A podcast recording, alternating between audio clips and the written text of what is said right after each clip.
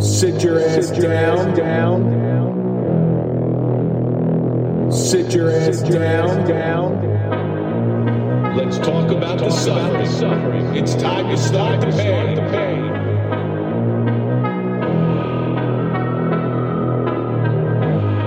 Sit your ass down, down.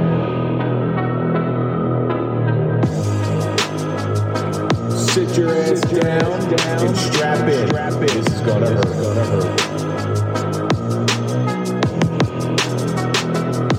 This is. Gonna hurt.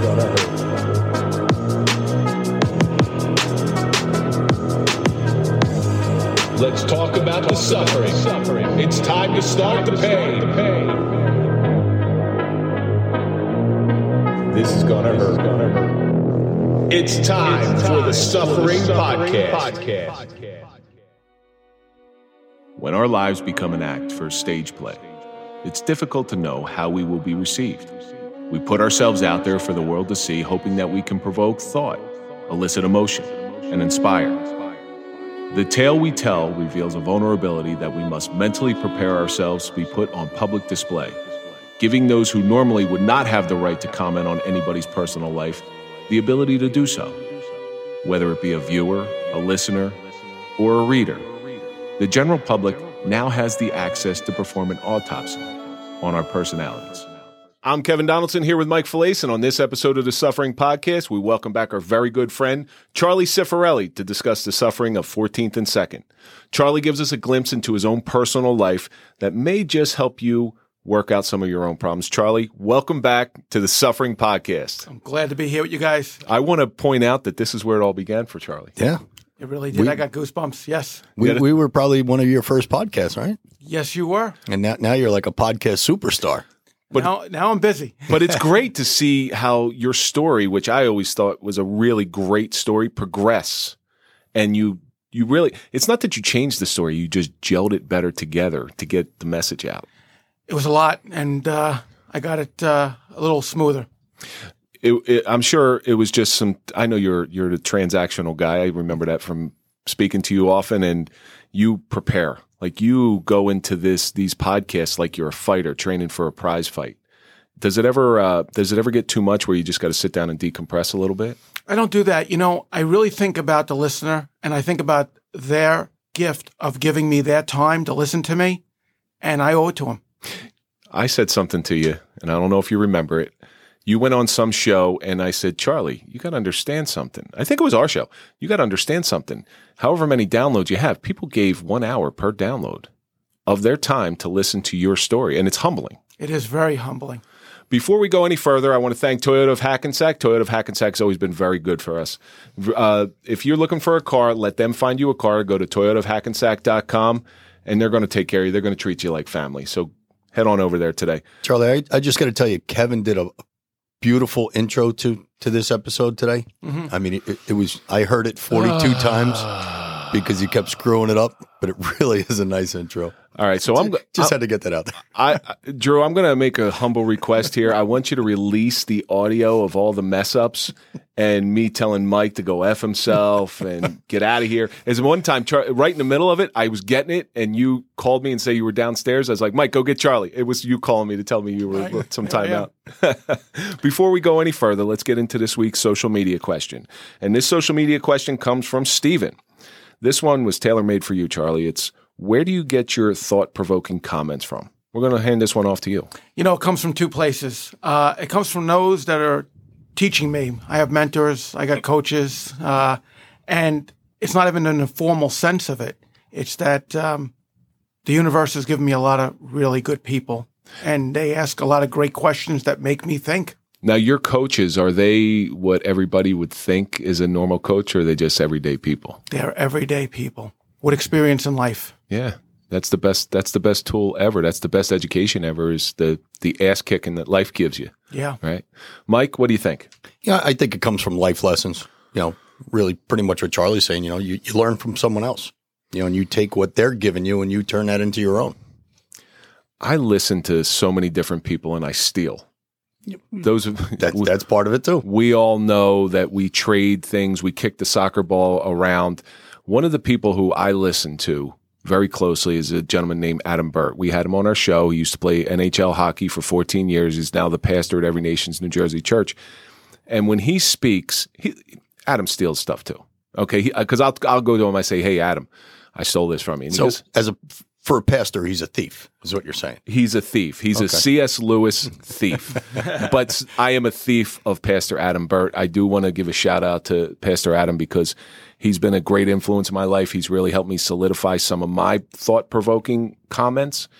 And I, I'll listen to the guy every day. But like you, I try my best to sit and listen and absorb what people are saying because I think everybody has a valuable voice you charlie now you you're somebody who lived this this whole life and you've become this i don't want to say different person i think it's more an awakening of yourself The you- real Charlie, maybe. yeah i think you're more the real charlie now than say you were when you were in nebraska and i didn't even know you then Right, right. and that's just from what you told me is that you think that's fair to say Well, I think I'm out of the survival mode. I think for the first time in my life, I'm living, I'm breathing, and I'm seeing life in color.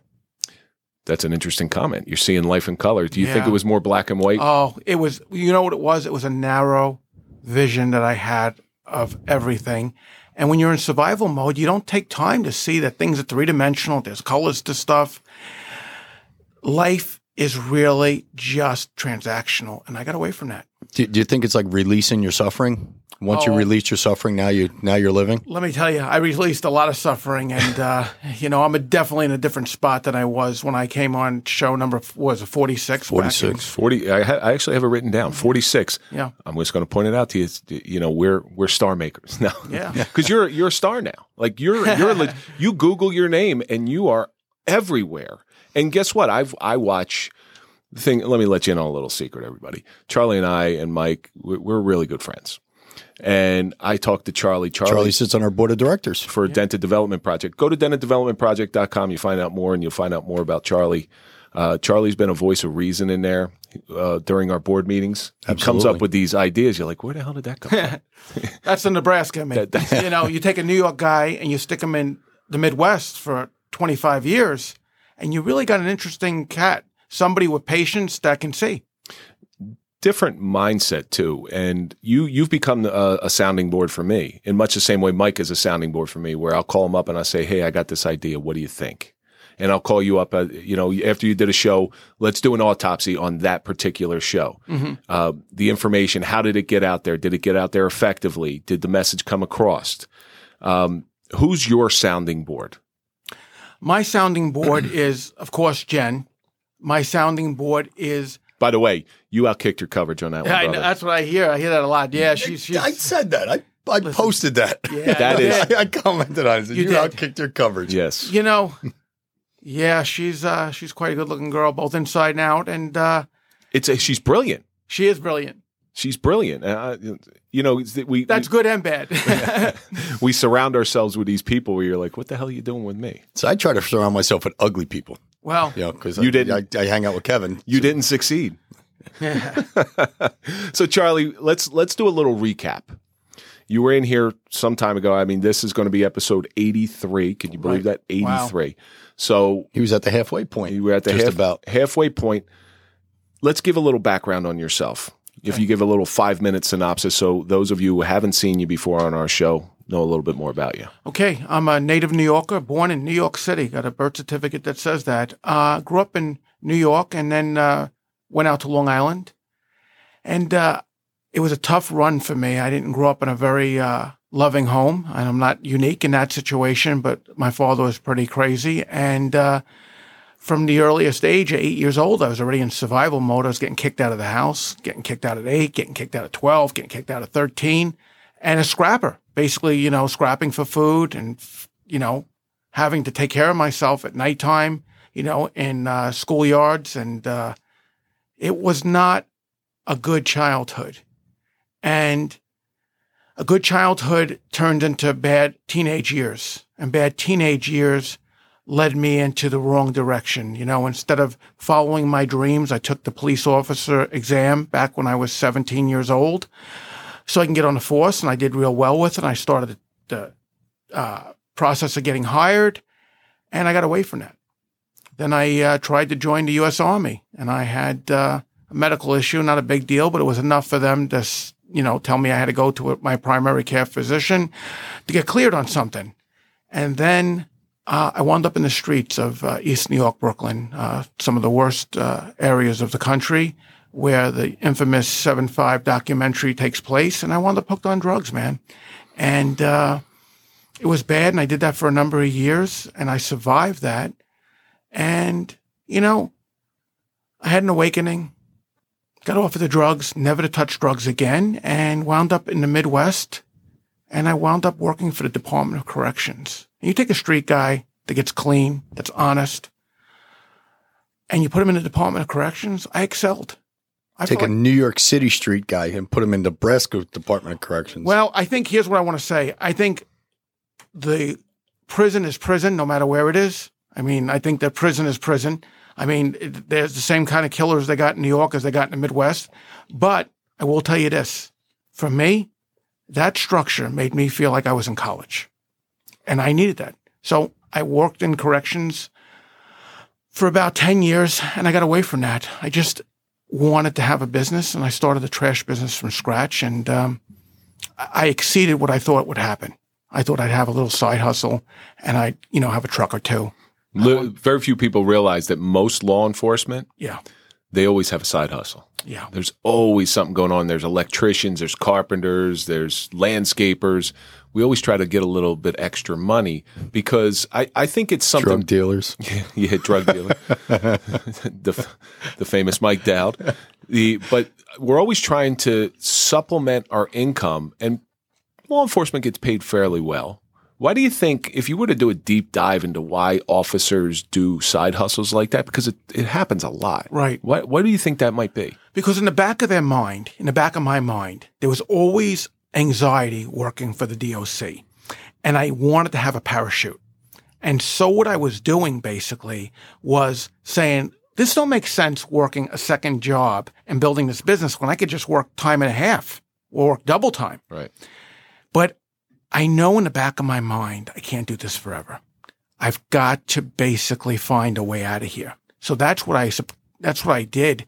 You know, that kind of work is very hard on the soul. And, you know, oh, that book, fell as we talked. Oh, that's Miracles of Manhattan by our good friend, Wow. Pastor Ron Lewis. It's a Wow. great book. It's interesting. Um, so that kind of work is very, very stressful on the soul. It's very hard. And, you know, I found something to do and it wound up exceeding my expectations. I wound up building a real live business. Well, I've seen it go the other way in, in law enforcement where, like you said, they rely on overtime, they rely on road jobs, they rely on extra work within the system. And eventually that stuff dries up. They're living beyond their means. They're living beyond your means, right? Exactly. You've seen it time and time again. Administration cuts overtime. Well, you relied on that overtime as part of your Sure. income. Where you were, I know the smarter people had that side hustle for that reason. They're like, well, I'm not going to sit there and I'm not going to rely on that stuff. It's there. It's, I'll take it if it's there. But my real stuff is going to be over here. And they also try to set themselves up for retirement. You know, you learn a lot about the Department of Corrections or the police department. It's interesting. When I was very gung ho and I wanted to move up with the Department of Corrections, I was like on a slow boat to China. But once I got preoccupied, involved in my business, all of a sudden they were moving me up. It was like the opposite of what should have happened. But I really guessed that looking back is I'm an intense heat seeking missile.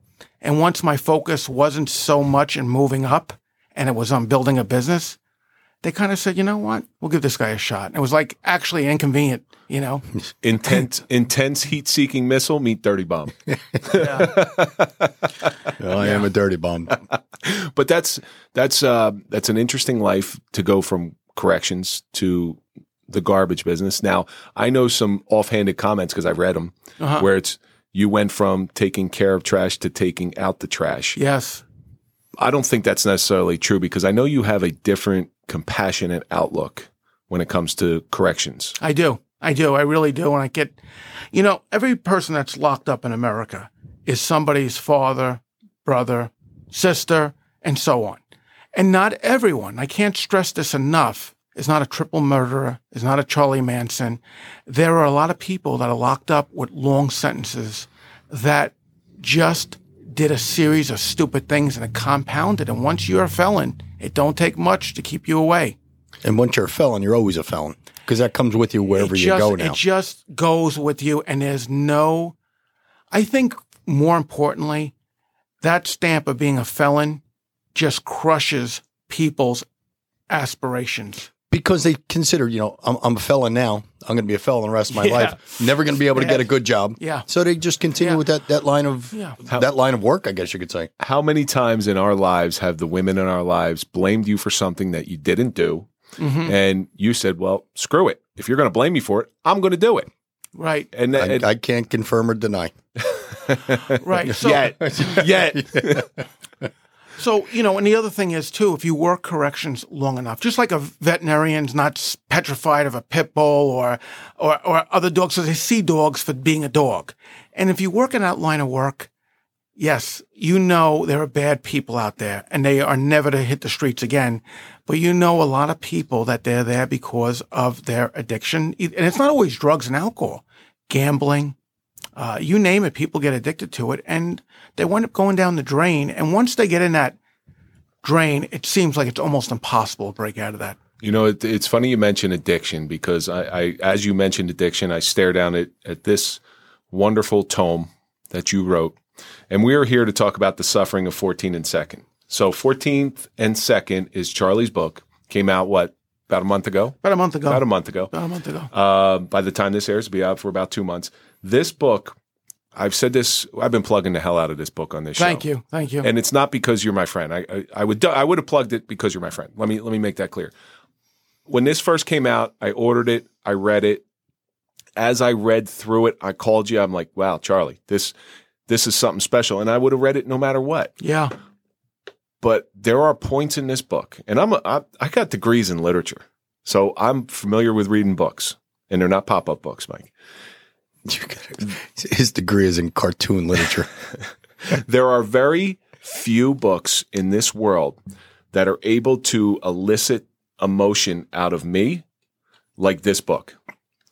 And there are some points that we're going to get into, some key points that I want to talk about as far as those they they really pull at your heartstrings because you have the ability when you write this to make me feel like I was with you. You know, when you're when when when your you, your father's doing horrible things. I won't. I won't. I, want, I don't want to ruin some. We're going to get into some of it, but your father's doing horrible things, and I'm that little boy. I just implant myself into you. Yeah. That I don't know how you do it. You did an a unbelievable job. So yes, this book, Charlie's my friend. I want you to get the book, but as somebody here to tell you that's read thousands of books, this might be one of the best books I ever read. That's pretty profound for you to say that. I appreciate that. And quite honestly, I'm a spiritual guy. It was like God had my hands. I wrote the book physically. You know, I physically wrote it with a pen. Which I agree with because pen to paper, you get a connection. My goodness. And I got to tell you something. I went in the basement of my home in 2018 and I spent four months in the basement until this thing was done. And then I spent the next three and a half or plus years slowly having it edited and gone through it nine ways to Sunday to produce a finished product that the reader will say, you know what? I gave this person my time and this was worth my time. Because I think 14th and second, if it can help you, you're going to know somebody that right next to you or one handshake away that this story can help. There are points in this book where there are some really wicked things going on. Why write a book about your life? What drove you to get this stuff out of you? You know, that's a great question, Kevin. And I He wanna comes s- up with him once in a while. He does. And I, no, he does more than once in a while. I really need people to hear me on this one. So think about my life. I was always anonymous. My father always told me never to say anything, no matter what happened in the house. I went all the ways to East New York, Brooklyn to get high on drugs so nobody in Long Island would know. I go to work for the Department of Corrections and you're sworn to secrecy, man. You can't talk about what goes on behind those walls. You just can't. You cannot talk about it. Then I got in the trash business, another tough business that you got to keep your mouth shut. And I've always had to keep my mouth shut. And I've always been squared away. You know, I've been squared away with the great credit, not telling my story. So much so I was at a law enforcement deal with you guys and you guys thought I was squared away because I never told anybody what happened. But at one point, I said to myself, I don't owe this to me. I owe it to other people. There are so many people that are named in this book that have helped me. You know, you're going to read about seven incidences where a guardian angel came and he was wearing a uniform. Okay. And I'm not a guy that throws bouquets at anybody. Okay. I'm a guy that sees life, you know, for what it is. And I mean, um, I never thought of police as being spiritual, but for the reader, if they go into this book and they read the occurrences I had with police officers at times that just were not even remotely planned and unplanned. It just happened. So I wrote the book and I decided to, I had some paralysis by analysis where I didn't want to let go for a while. And I finally just said, you know what? It's time to go. And I released it. How did it feel when you put that pen to paper and got this stuff out? It felt really, really good. And you know what, Kevin and Mike? I don't care no more. I don't care if you guys judge me because you know what? I judge myself long enough. And you know, the way life is, is this. Um, I haven't done a drug in like 31 years. I'm clean off of alcohol 24 plus years. I have maintained a normal life for many, many decades now. Quote unquote normal life. Yes, quote unquote. I mean, as far as my neighbors would think. I mean, mm-hmm. my Nebraska friends can't, can't, that are reading this book cannot believe the guy that was in charge of making sure all the pharmaceuticals were accounted for in the penitentiary hospital was my job. Mike, I don't know about you, but I'm look I'm listening to Charlie talk about this stuff.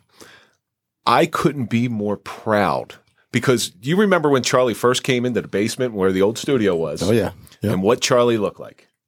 Charlie, you were nervous.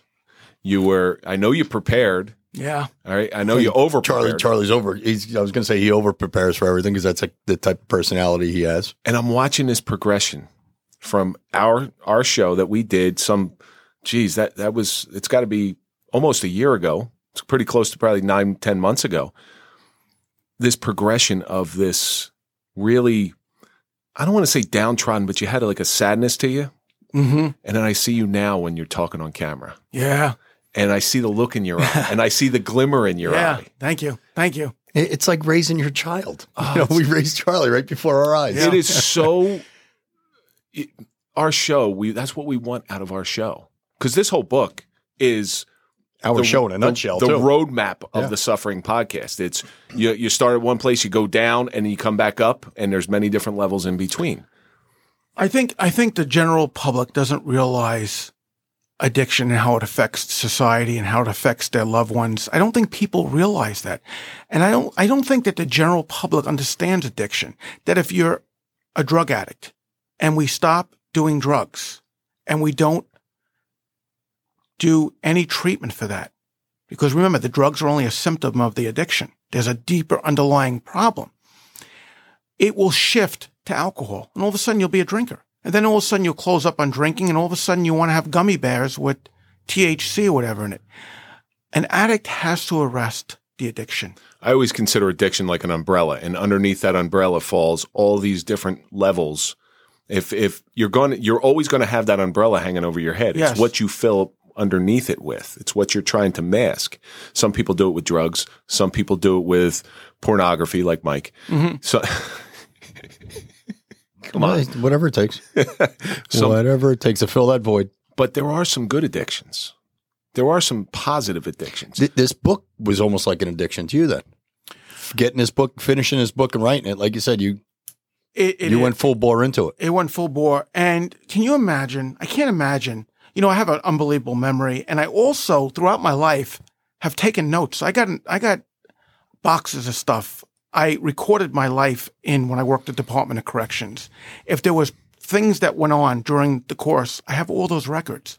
And in creating this book for the reader, I made sure that it was as accurate as possible by doing newspapers.com to get the actual articles, by doing deep Google uh, searches to make sure when the reader read this, because there's a lot of information here that they're going to be like, wow. I mean, one Your of the, recall is amazing. And this is a 50 year book. yeah, it's it's actually longer. The book really takes place in 1968 when I get my German Shepherd.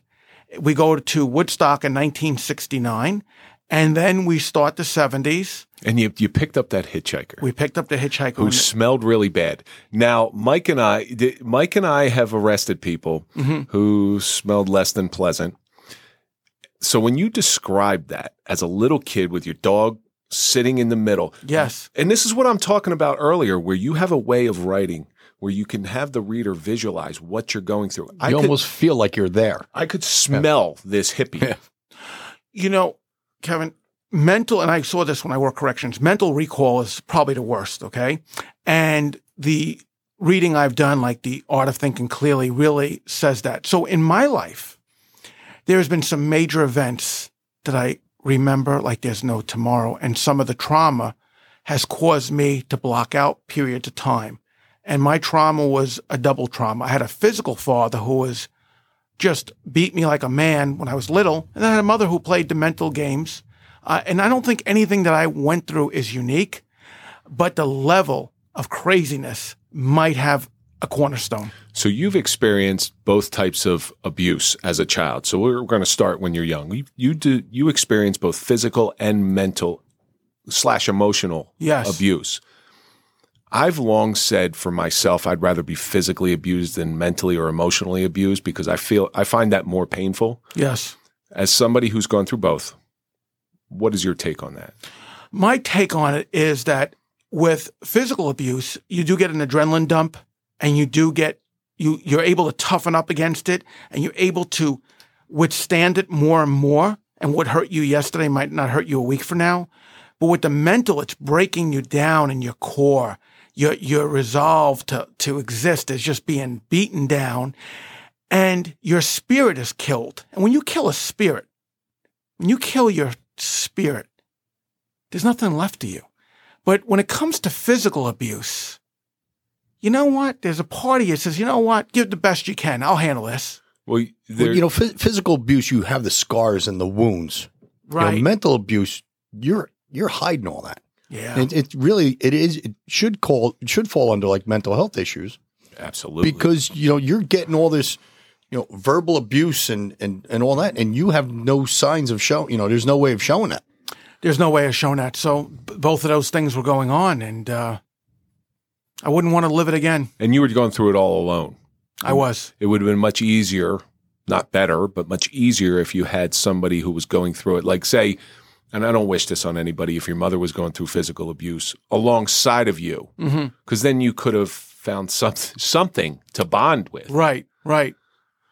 Well, I got through it, and this is a book that almost didn't happen. This is a story that almost didn't happen. And the fact that I crossed paths with you guys, see, now the book was started to be written in 18, and it was pretty much done by 19, but I didn't release it. See, this book was really a gift to me. And then when I started to do the podcast and started talking, and we'll get to the reason why. I mean, I would have lived my life in obscurity. Nobody would have ever known my name if it wasn't for a couple of things we're going to talk about. How many times did you go to release this book and pull it back? I um I did a number of times, or I would do, I would just have another editor go through it and re-edit or look, and I played games. I just did not want to release it.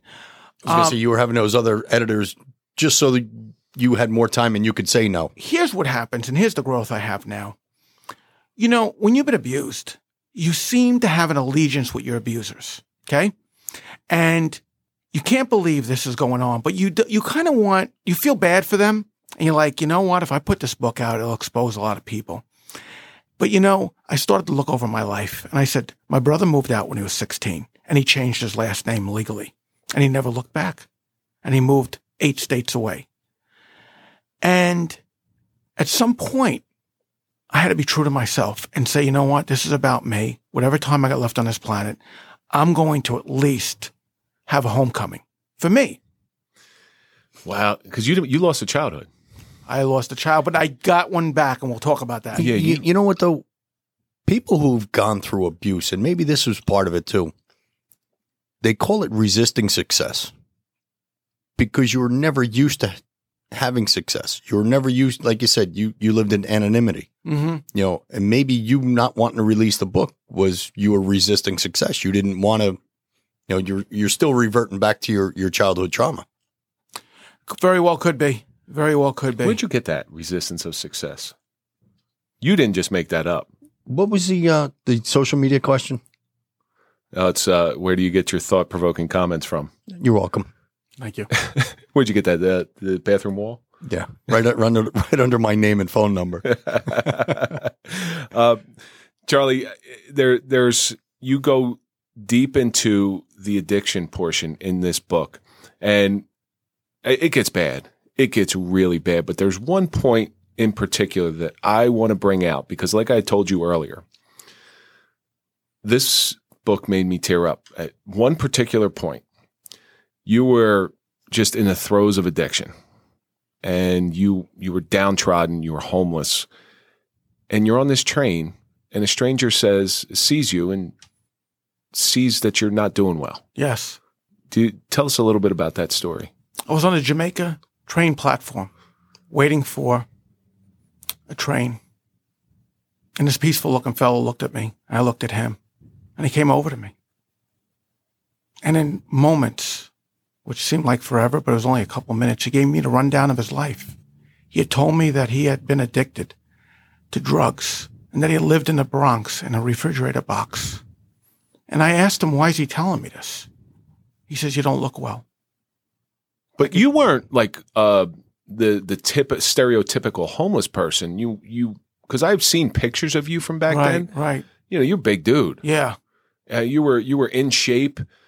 and pretty much well kept for that. Right. I was, but the thing is, Kevin, that's part of addiction. You know, I was running around. I mean, for the listeners, I mean, remember Joe Klecko? sure. I mean, I, I, mean, I had a Yeah. neck, I had, I had a 20 inch neck and I had, you know, the arms and, and, and chest that went along with it because I, I had lifted a lot of weights because prior to hitting the drugs, I mean, I was working in the nightclubs and I spent a lot of time with the rage I had lifting weights and doing all that, but it still didn't matter. My eyes told the story to this guy, Michael, and he would tell me where there would be help. There would be a monastery along the Hudson called Graymoor. Is that still in existence? It's still in existence. yeah. And um, it was the beginning for me to realize I was done and I would be seeking a spiritual intervention to stop this craziness. And you had been to detoxes Countless, before, countless. rehabs. You had been there. Too many to count. No kidding. And what was so different about this Graymoor? Well, the thing was, they came at me um, with the routine 12 steps, 12 traditions, which, which works for people. But I was so damaged, so much trauma that a rehab didn't have enough time to put in all the help I needed. Remember, rehab's got a lot of people. And I would send them on a, on a, on a, seesaw back and forth because I was not ready to face myself. But the monastery would help me do this by not having to look at myself by myself. To be able to tell me, look, there's a higher power. You got a belief in God. You're not doing this alone. And the monastery is what I needed in order to separate me from the drugs and have the clarity to say, what am I doing with my life? And once I got clean off the drugs, it became apparent to me there was something that different that changed. Stepping back just a hair, there was the point when you had called your father, who you had a contentious relationship with. Yes. You call your father to take you up to this monastery, Yes. and you're hungry and you're homeless, I am. And all you want is some chicken. That's all I want. I want a meal. This is one of the most amazing, amazing parts of this book to me. To me, it's really one of the climaxes of this book. yeah.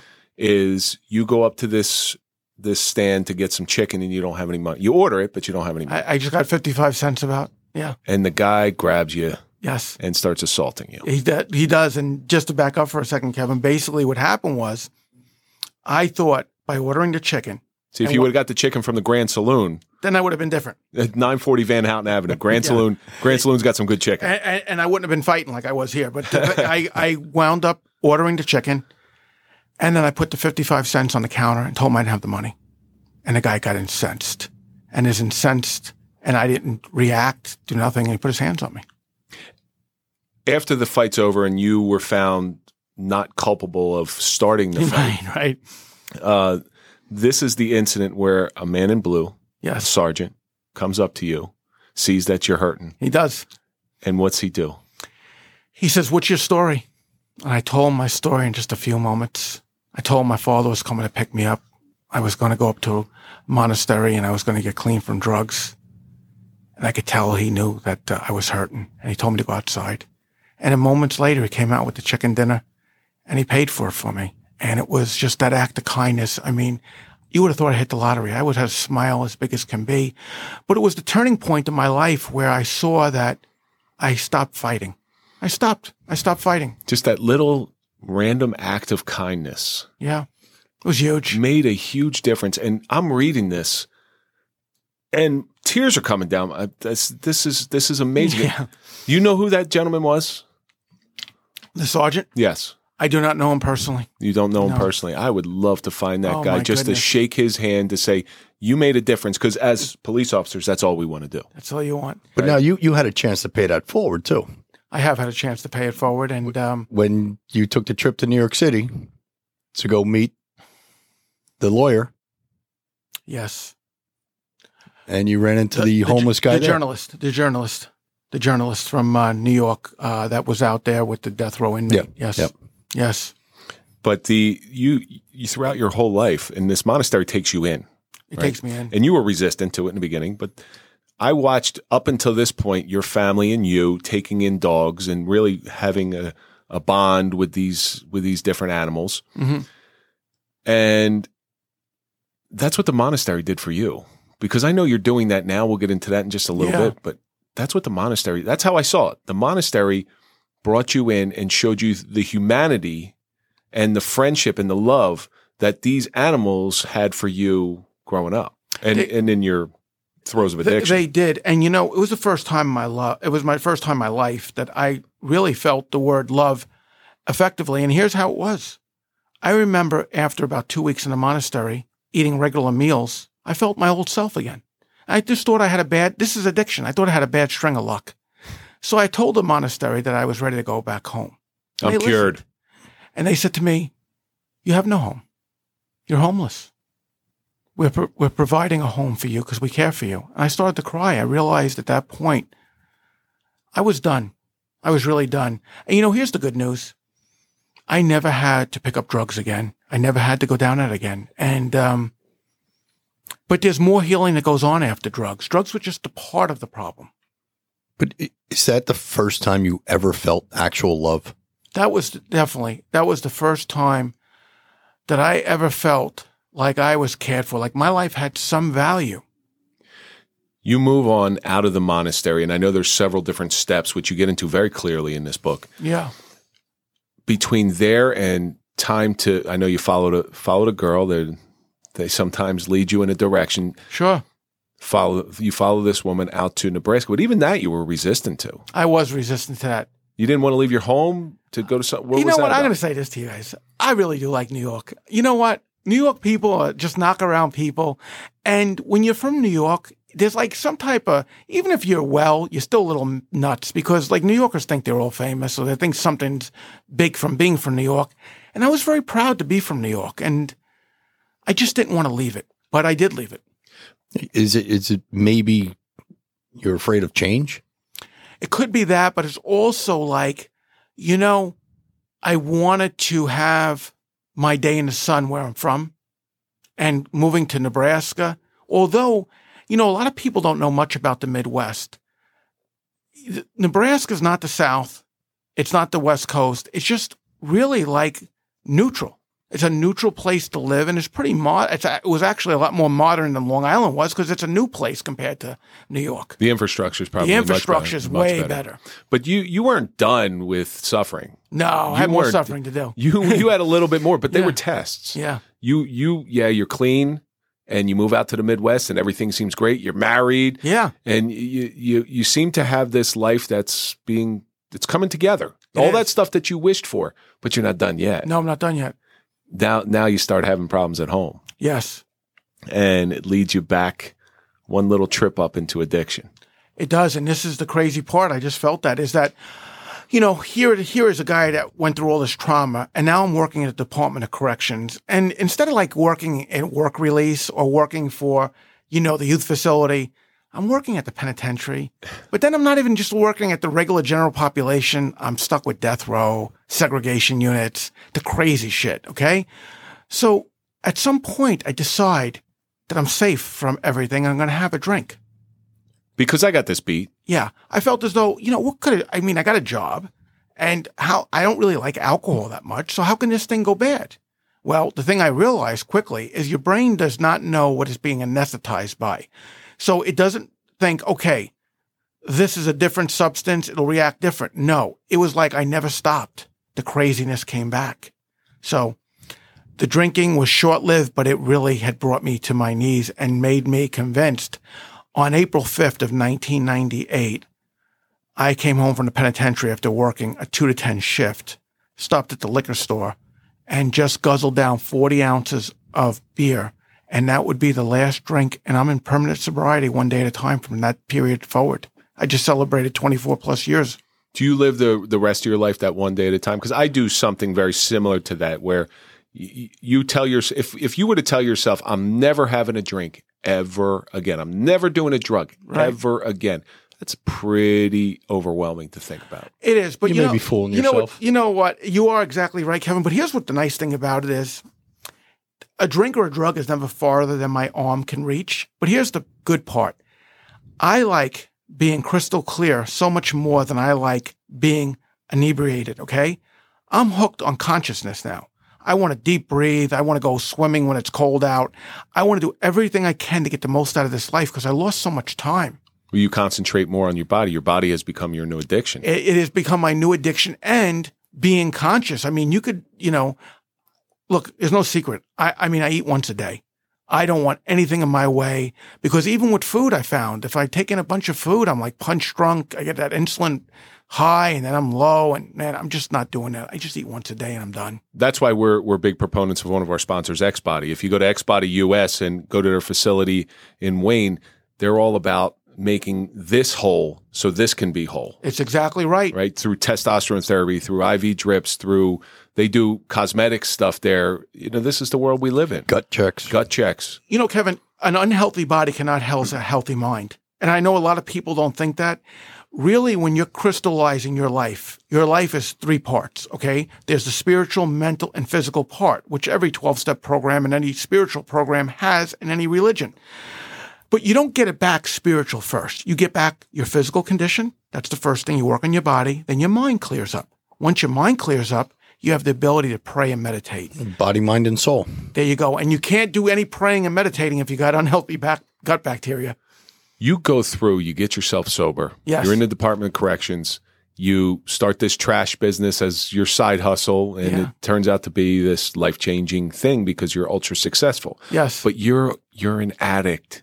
All Right. and no matter what it is, you're gonna addicts put the full force of everything they are behind whatever they're doing, whatever their focus is. Like And, he- and New York, it missile. wasn't too far behind them at this point either. True, true. And you're that heat seeking missile, like Yes. you you say, and you become this heat seeking missile towards the garbage business, and it's ultra successful enough enough so where you're able to leave the Department of Corrections. I did.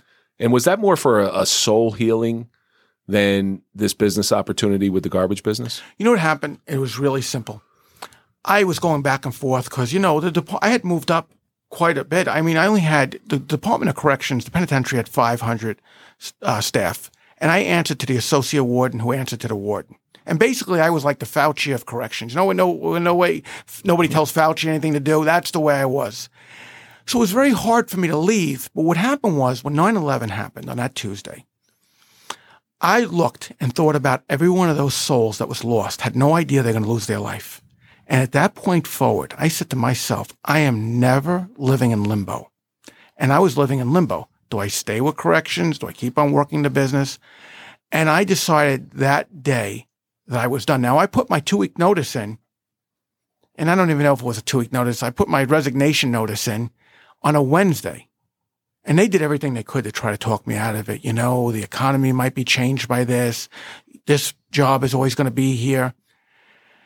And I said to myself, I didn't live in fear. I said, no. I said, this was part of my life. I have to close this door. And I had a, I had a really, I had an interesting, you know, deal on corrections. I mean, Kevin, I mean, just one thing I did in, on, on a death row inmate, it's got 3.5 million listens on, on, on the internet. I I'll throw a shout out to Trendifier on that one Yeah, for Julian. Julian Dorey. yeah, that's short. That's a great short because he does it in such a way where you feel you have this ability when you're speaking about things like this to show the humanity. Yes. you're not that robot behind that glass.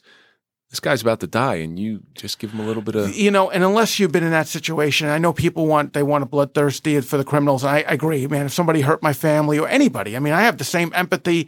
Uh, you know, listen, with my family, if I hear something happens, but at the end of the day, when you schedule an execution at the exact moment, you know this darkness is coming to the prison at a certain time, and you never think you're going to sign up for a job that has you get your hands that involved in something. So.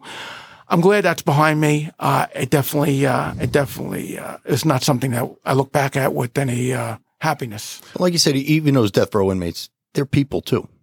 You know, and they have family. They do, and you feel for the family, and the victims never feel better after we execute them. That's the There's, big. there's thing. no closure There's to no it. closure. No. Yeah. There's no closure, and you know, I got to tell you, um, I learned a lot from those guys as we talked in episodes. I learned a lot from those guys because I spent a lot of time with them with their visits, and uh, It's a lesson in psychology. it's a lesson in psychology. And you know what I learned about murderers? That can happen to anybody. The people today that are walking around today can do that tomorrow.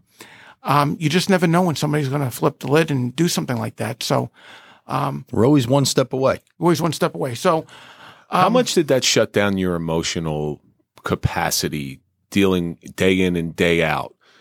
You're in recovery. yes, You're in recovery, and your emotions, where you went from anesthetizing your emotions with drugs and alcohol, and you got to guard yourself against that. look, it's surreal. I mean, you don't hear about this often. You hear wardens talking. You never hear the staff members talk because they always got a, a lid on them. When you know someone is going to die at a certain time, at a scheduled death, and they know the process because they've been told what's going to happen to them, and you're doing their last visit, you feel like you're dying. You literally feel like you got a date with that electric chair. You got a date with that gurney. And now that's the lethal injection. But when I was doing the work, it was the uh, electric chair. It is heavy. And I tell you this the people I know that were part of the death squad, they all had health problems. They all drank. It's just not a normal line of work to do scheduled death. Now, as a police officer, look, you're going to do, or even a citizen, if you see a crime in progress, you're not even going to care about your own safety. You're going to jump in front of a bullet. You're going to jump into a burning home to save somebody's life. But that's not the way the death penalty is held out. It's long process to finally get there, and drama's really built up. It's the slowest quick death in Yes. the world. Yeah, I mean, we how many how many people are on death row for like years? Yeah, and appeals. I think the and minimum is ten years. Is that Yeah, the it's, minimum? and it's and you know for the people that don't know, you know, it it, it costs more to, to to do the death penalty. We found that there are people that are innocent. I was there when a guy got off the death penalty. Yeah. For those that like to Google, uh, Jeremy Sheets got off of uh, the death penalty, and it was a part of my life that I wish I never had to experience. I mean, could you imagine that guy? He's sentenced to death, Getting off. and then he winds up, you know, and then they find out that he he's not the one who did it. You know, he It may or may all, not. it he- happens all the time. Oh, yeah. But the thing is this, I just wish I would have had a regular life sometimes, but I then I wouldn't have wrote 14th and 2nd and the reader is going to hear a bunch of uh bunch of stories that make them at the end of the day reflect on their life and if they got some struggling points or they got some things, I think it's going to be a motivator for But them. more importantly, you wouldn't have met us No, I wouldn't have if you were guys- just Charlie from the street. No. You would have never met us. And uh, there's the serendipity that we always we do talk about often on here. But you are also known. You are the father of somebody very famous. Yes. You are the father of Star, the New York Pitbull, Yes. uh, who uh, who was shot at 14th and second, 14th and 2nd. which is oddly enough where you used to get your drugs. I used to get drugs at 14th and 2nd also. How's that? so the universe brought you back To 14th and to 2nd. 14th and second in some form or fashion to take this guy who is who used to be anesthetized with drugs and alcohol who was now anesthetized through life experience who was kind of shut down black white and the cool thing about this book is you're you're following two different paths and you're reading these two different paths from from Star's journey to, you know, we all know from the last episode, Star was shot in the eye, but survived. And you can just, you're waiting for them to collide. Right. These two separate worlds to collide. And what I think is that is your birth. That's how I see it. It really, it really was. And August 13th of 2012, to bring you there, I was at my desk. Kevin, I was so far from the guy I am today. I had blocked out my past. All I thought about was making money. This episode's going to air right around the 10 year anniversary of the shooting of Star, the New York Pit Wow. Isn't that, Wow. like, once again, the universe opens up and shows us what's possible. It shows us what happened. So, I mean, I was going to, I'm in Nebraska at my desk. And um, I'm going to open up the internet and I'm going to read the New York papers because I never stopped reading what was going on in New That's York. what I was saying before. New York never left them. That's what I was saying. never left at. me. And, and, and I was going to read a story on the internet that a dog was shot and killed. And a homeless man went into a seizure that had a drug problem. Lex Stankiewicz. Lex Stankiewicz. Yeah. And my life would be changed forever because I didn't realize it at the time. I was reading the story of my life. And this dog had to live. And although the headline said the dog died and everybody said the dog died, I believe the dog lived all the ways from Nebraska. And this happened all the ways in the East Village in New York City. And the story of how you tracked this dog down is you, But you that's what I was going to say too. Is that where like maybe your addiction kicked in again? You be, you almost became addicted with rescuing Star the dog. Look, here's the deal. I've always thought like a cop because I had to survive on the streets. Mhm. So I'm always watching. I'm always looking. I mean, I was a professional guy. And I, my, if you're an addict, you don't want to be arrested. You want to go forward. So I used every bit of street smarts I had, everything I learned in the Department of Corrections. And let's face it, guys that are in this line of work either have cops as friends or guys that are former inmates as friends. I mean, they just go hand in. Even though you don't understand how it happens, you have the reformed felons that are your friends, and you have people that work in the police. I mean, that's just what happens. And you think smartly, and you think streetwise. these worlds collide and I just see your life change because while you have looked after all these dogs and found companionship, this this dog was essentially again, this is my extrapolation of what I see out of there. This dog is the manifestation of Charlie Cifarelli Yes, it came back. and came back and came back. Guys, happier. do you realize how big of a deal? I mean, the police were even saying a day later the dog is dead, and even if it did live, I've w- unfortunately watched the video. even if the dog did live, it wouldn't. The dog, the dog came back and lived this incredible life, and basically, I got a childhood. So I, I got to tell you, right after that dog came back to life, and I wound up adopting her many, many months later, after a legal tug of war and red tape and everything that went on to get this dog.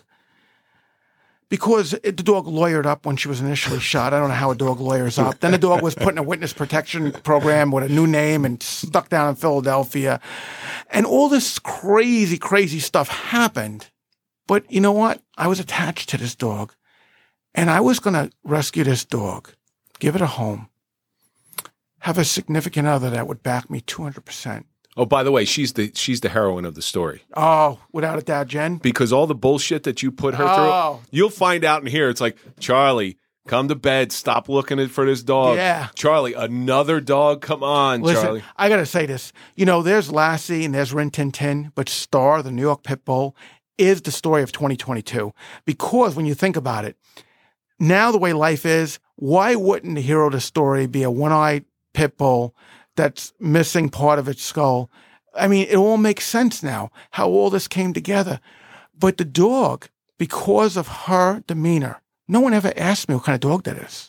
I mean, when I did wonderful things with her and took her to Alzheimer's, she's been to college classes with me to teach journalism. Uh, I would suggest anybody listening to this just Google Star the dog on Wikipedia. Um, not only is there a documentary made about her, the luckiest dog that ever lived came back to life. Not only did a music producer make a song about her, Star's journey. Uh, children's book has been written for her by Jen. Cartoon book. Which has something like seventy million listens. Seven. She's got like seventy million listens on this song that has gone global. Right. Yeah. well, Unbelievable. the documentary. I, I got to be honest with you. Uh, Let's let's focus on this book because Yeah. this book is going places. When you read this book, I see everything in my head, and that's the mark of a good book. It's a page turner. You, know, Right. you you gotta I've I've started reading books and haven't stopped. I've done that a few times where because it just doesn't grab me. The way this book grabs you, there is no way in the world if if Hollywood doesn't come knocking for this book, they're out of their mind. If I had enough funding, I would make this book. I would make this movie. I think the book, Kevin, what you're talking about is I think that every person wants the underdog to win.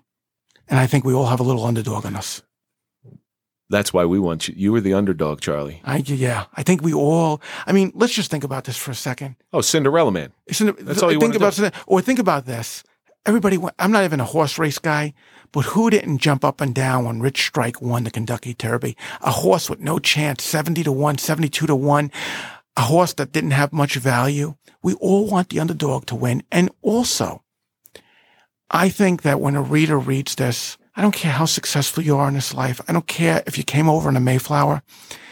There's been parts of your life that have been unfair. And this book talks about that. There are some really successful people that I've met because of the dog, because of these podcasts. You met governors and everything. I've met because of the the governor, president, uh, federal uh, federal judges, Supreme Court judge, you name it, I've met them. But more importantly, I've gotten people to have confidence in me and say stuff to me that they they they too were not treated fairly.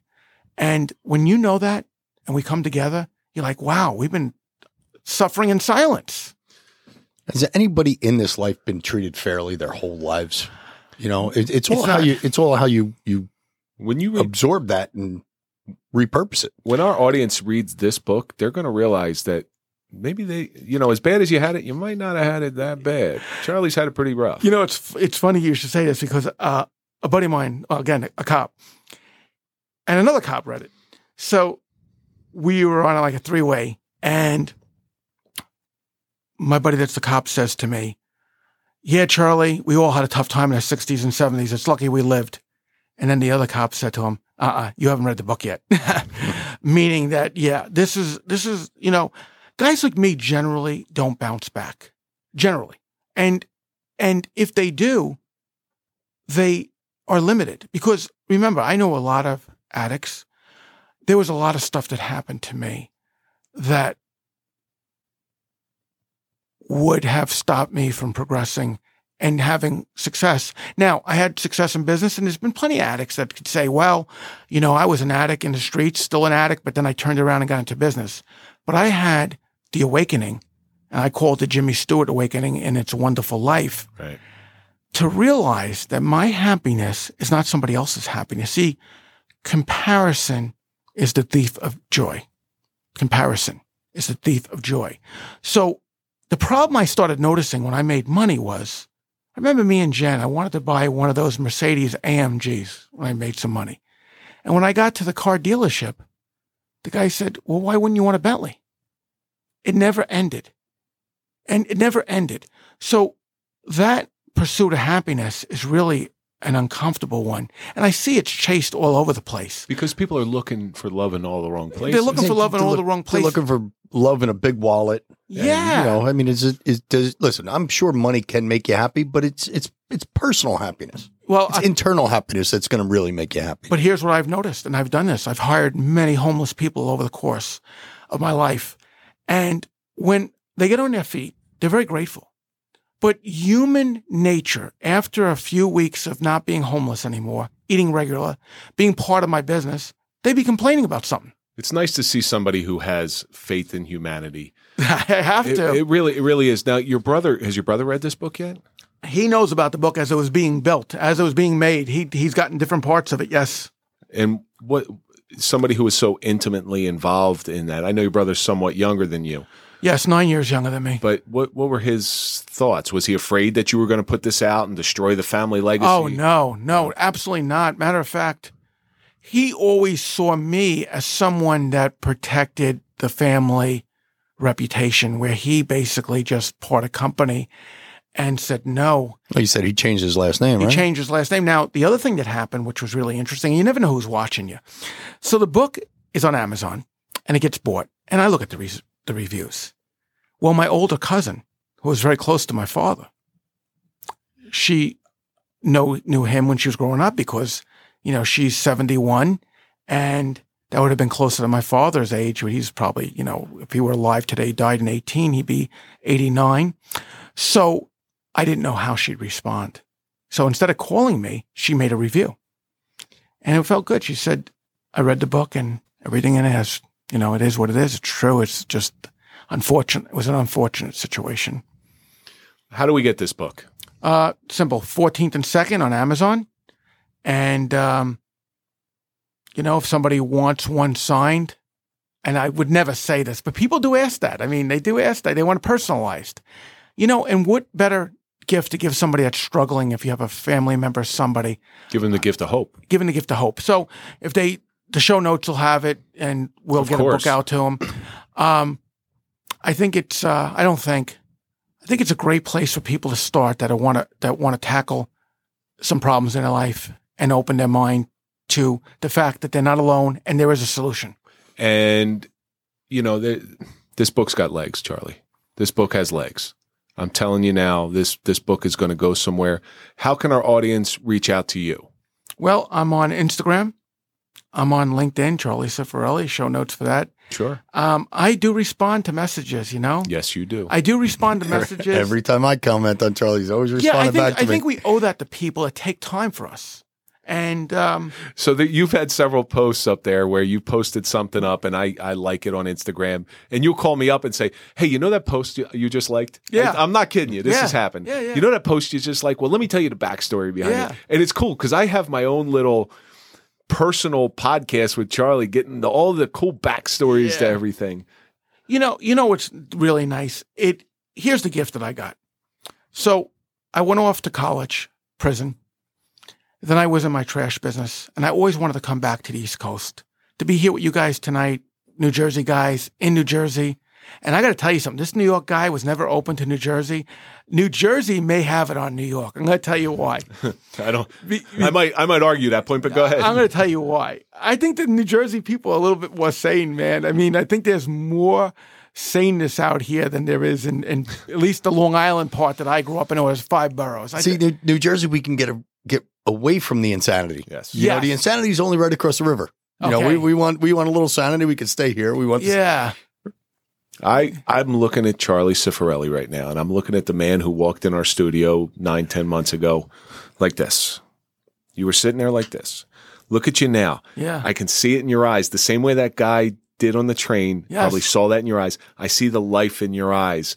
I'm so proud of you, Charlie. I'm going to always be your biggest fan and your biggest cheerleader when it comes to Thank this you. stuff. You know, it, as Kevin knows, I'm a big quote guy, and I saw a quote this week, and I, I really thought about you when I saw it.